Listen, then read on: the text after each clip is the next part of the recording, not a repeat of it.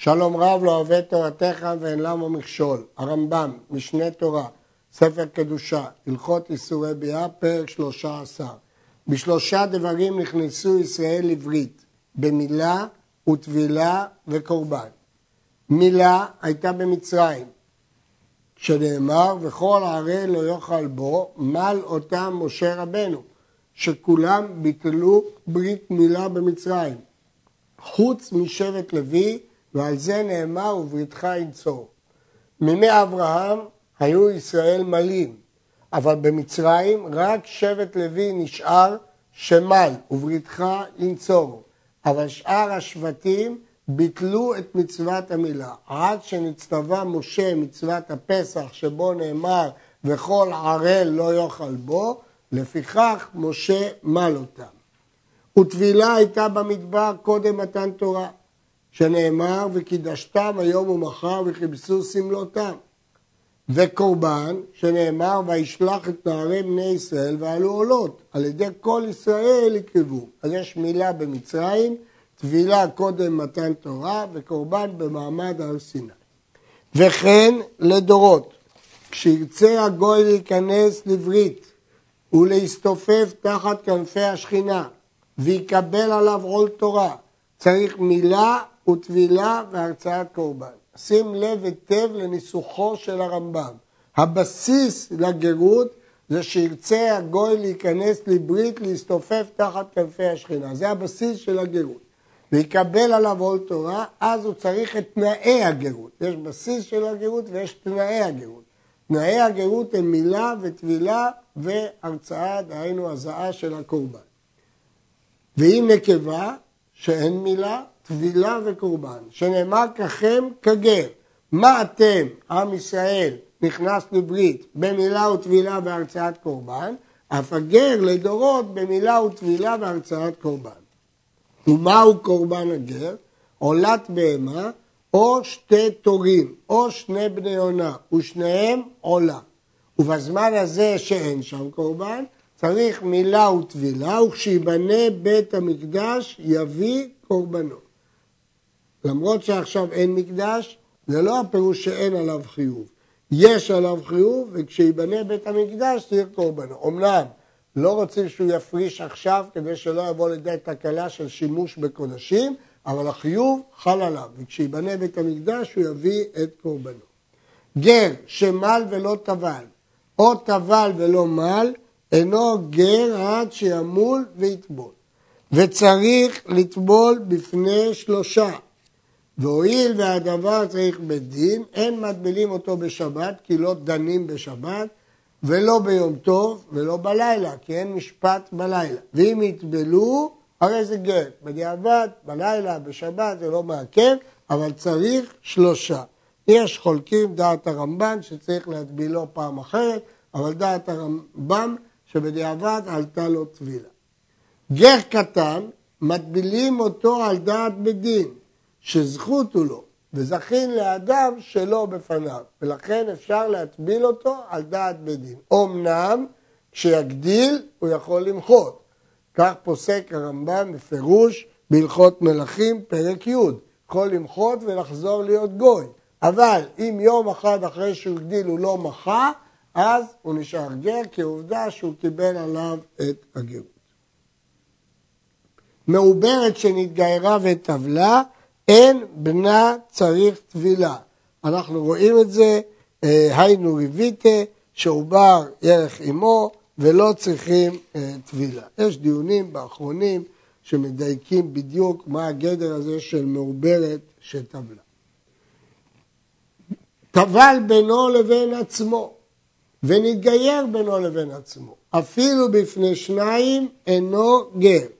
לכן גרות היא משפט וצריכים דיינים, לכן אפילו בדיעבד גרות שלא בפני בית דין איננה גרות, ודווקא שלושה. אמנם לא צריך מומחים, אבל צריך שלושה. כך דרשו חכמים. בא ואמר, נתגיירתי בבית דינו של פלוני והטבילוני, אינו נאמן לבוא בקהל עד שיביא עדים.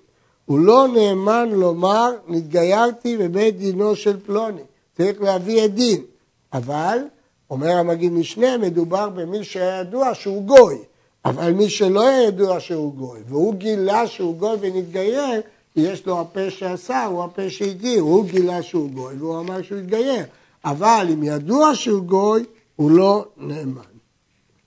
היה נשוי לישראלית או לגיורת, ויש לו בנים, ואמר נתגיירתי ביני לבין עצמי, שאז הגיור שלו פסול ולכאורה הבנים פסולים, נאמן לפסול את עצמו, כי הוא גילה שהוא לא התגייר, ואינו נאמן לפסול את הבנים. על הבנים הוא לא נאמן, וחוזר וטובל בבית דין, בפני בית דין, כדי שמעכשיו יהיה גר צדיק. אבל את הבנים הוא לא נאמן לפסול אותם, מועד אחד, הוא לא יכול להוציא אותם מחזקתם, והוא לא יכול לפסול אותם. שואלים פה המפרשים, הרי הוא נשוי לישראלית, גוי שבא לישראלית, בין כך הבנים הם לא פסולים, הם כשרים. אז אם כן, מה פירוש אינו נאמן לפסול את הבנים? משום מה הם פסולים כדי שהוא לא יפסול אותם. כך מקשים כל המפרשים כאן.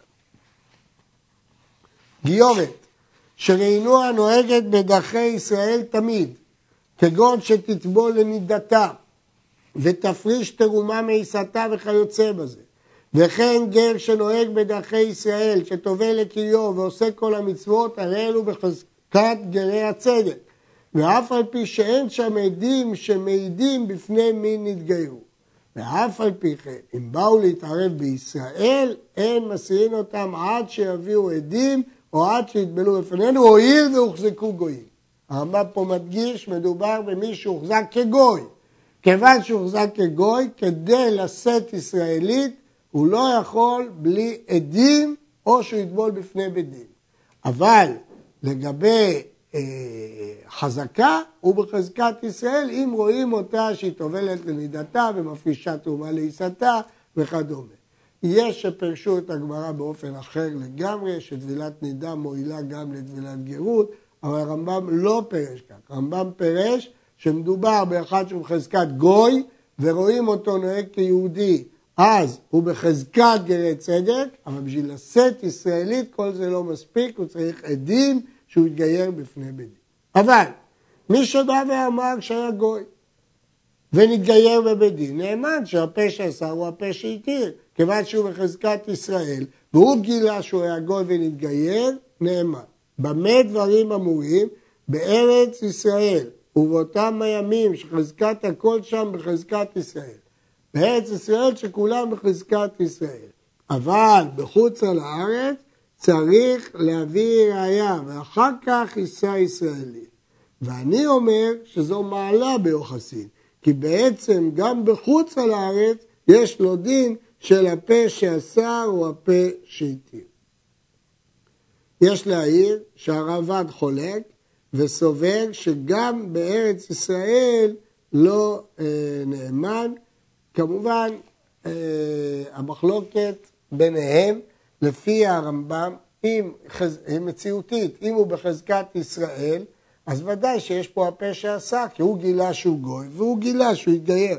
אבל אם הוא בחזקת גוי, אז ודאי שאם הוא בחזקת גוי, הוא לא נאמן להגיד שהוא ישראלי עד שיביא ראיה, כפי שכבר ביארנו. כשם שמלים ומטבילים את הגרים, כך מלים ומטבילים את העבדים הנלקחים מן הגויים לשם עבדות. אמרנו שהם יוצאים מגדר גויים ועדיין לא נכנסים לגמרי לגדר ישראל עד השחרור. הלוקח עבד מן הגוי וקדם העבד וטבע לשם בן חורין, קנה עצמו. והוא שאומר בעת טבילה, הריני טובל בפניכם לשם גרות. ואם טבל בפני רבו, אינו צריך לפרש, כיוון שטבל, משתחרר. ברגע שהוא טבל, הוא יהודי.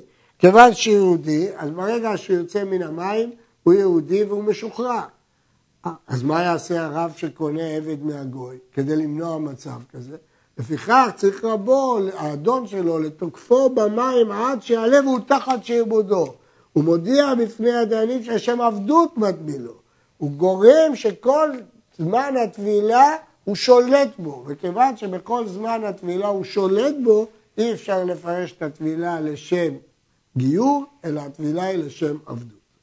ואין העבד טובל לה בפני שלושה וביום כגר שמקצת גרות הוא. הרי יש לזכור שכשהוא ישתחרר אז הוא יהיה יהודי, לכן זאת התחלת הגרות. למרות זאת, כשישתחרר העבד צריך טבילה אחרת לפני שלושה ביום. למרות שהוא כבר היה טבל בפני שלושה וביום כשקנו אותו לעבד, צריך שוב. למה? שבה תיגמר גרותו ויהיה כישראל. אבל, את זה הוא צריך, אבל אין צריך שיקבל עליו מצוות ולדעו עיקרי הדת, שכבר הוא דיוק, שטבע לשם עבדות, הוא כבר עבר את כל השלבים.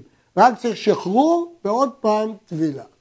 ובמקווה הכשר לטבילת נידה, שם מטבילים את הגרים, את העבדים המשוחררים, וכל דבר שחוצץ בנידה, חוצץ בגרים ובעבדים ובשוחררים. במה מטבילים גר ועבד משוחרר? במקווה. איזה מקווה? מקווה שכשר לטבילת נידה, כמו שנלמד בהלכות מקוות, וכמו שיש שם דיני חציצה, גם פה יש דיני חציצה. הלכה י"ד אל יעלה על דעתך ששמשון המושיע את ישראל, או שלמה מלך ישראל שנקרא ידידיה, נשאו נשים נוכריות בגיותיו, למרות שזה פשט המקראות, לא זה הפירוש של המקראות, אלא סוד הדבר כך הוא, שהמצווה הנכונה כשיבוא הגר או הגאות להתגייר, בודקים אחריו, שמא בגלל ממון שייטול, או בשביל שררה שיזכה לה, או מפני הפחד בא להיכנס לדת, ולא כדי להסתופף תחת כנפי השכינה, בודקים אותו. ואם איש, בודקים אותו שמא עיניו נתן באישה יהודית ולכן הוא רוצה להתגייר. ואם אישה היא שמא עיניה נתנה בבחור עם בחורי ישראל. אם לא נמצא להם עילה, מודיעים אותם כובד עול התורה וטורח שיש בעשייתה על עמי הארץ. זה אנשים חכמים, זה לא טורח, זה שמחה, אבל בשביל עמי הארץ זה טורח כדי שיפרושו. אם קיבלו ולא פרשו וראו אותם שחזרו מאהבה, מקבלים אותם. שנאמר ותרק כי מתאמצת היא ללכת איתה ותחדל לדבר אליה. זה תהליך הגיור. לפיכך, לא קיבלו בדין גרים כל ימי דוד ושלמה.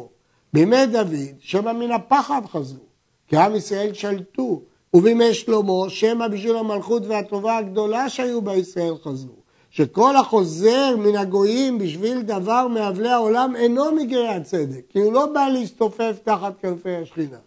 ואף על פי כן, היו גרים הרבה מתגיירים בימי דוד ושלמה בפני אדיוטות, והיו בדין הגדול חוששים להם, לא דוחים אותם אחרי שטבלו מכל מקום, ולא מקרבים אותם עד שתראה אחריתם, כי הם לא בטוחים אם הם באו בגלל אבלי העולם הזה, או באו להסתופף תחת כנפי השכינה.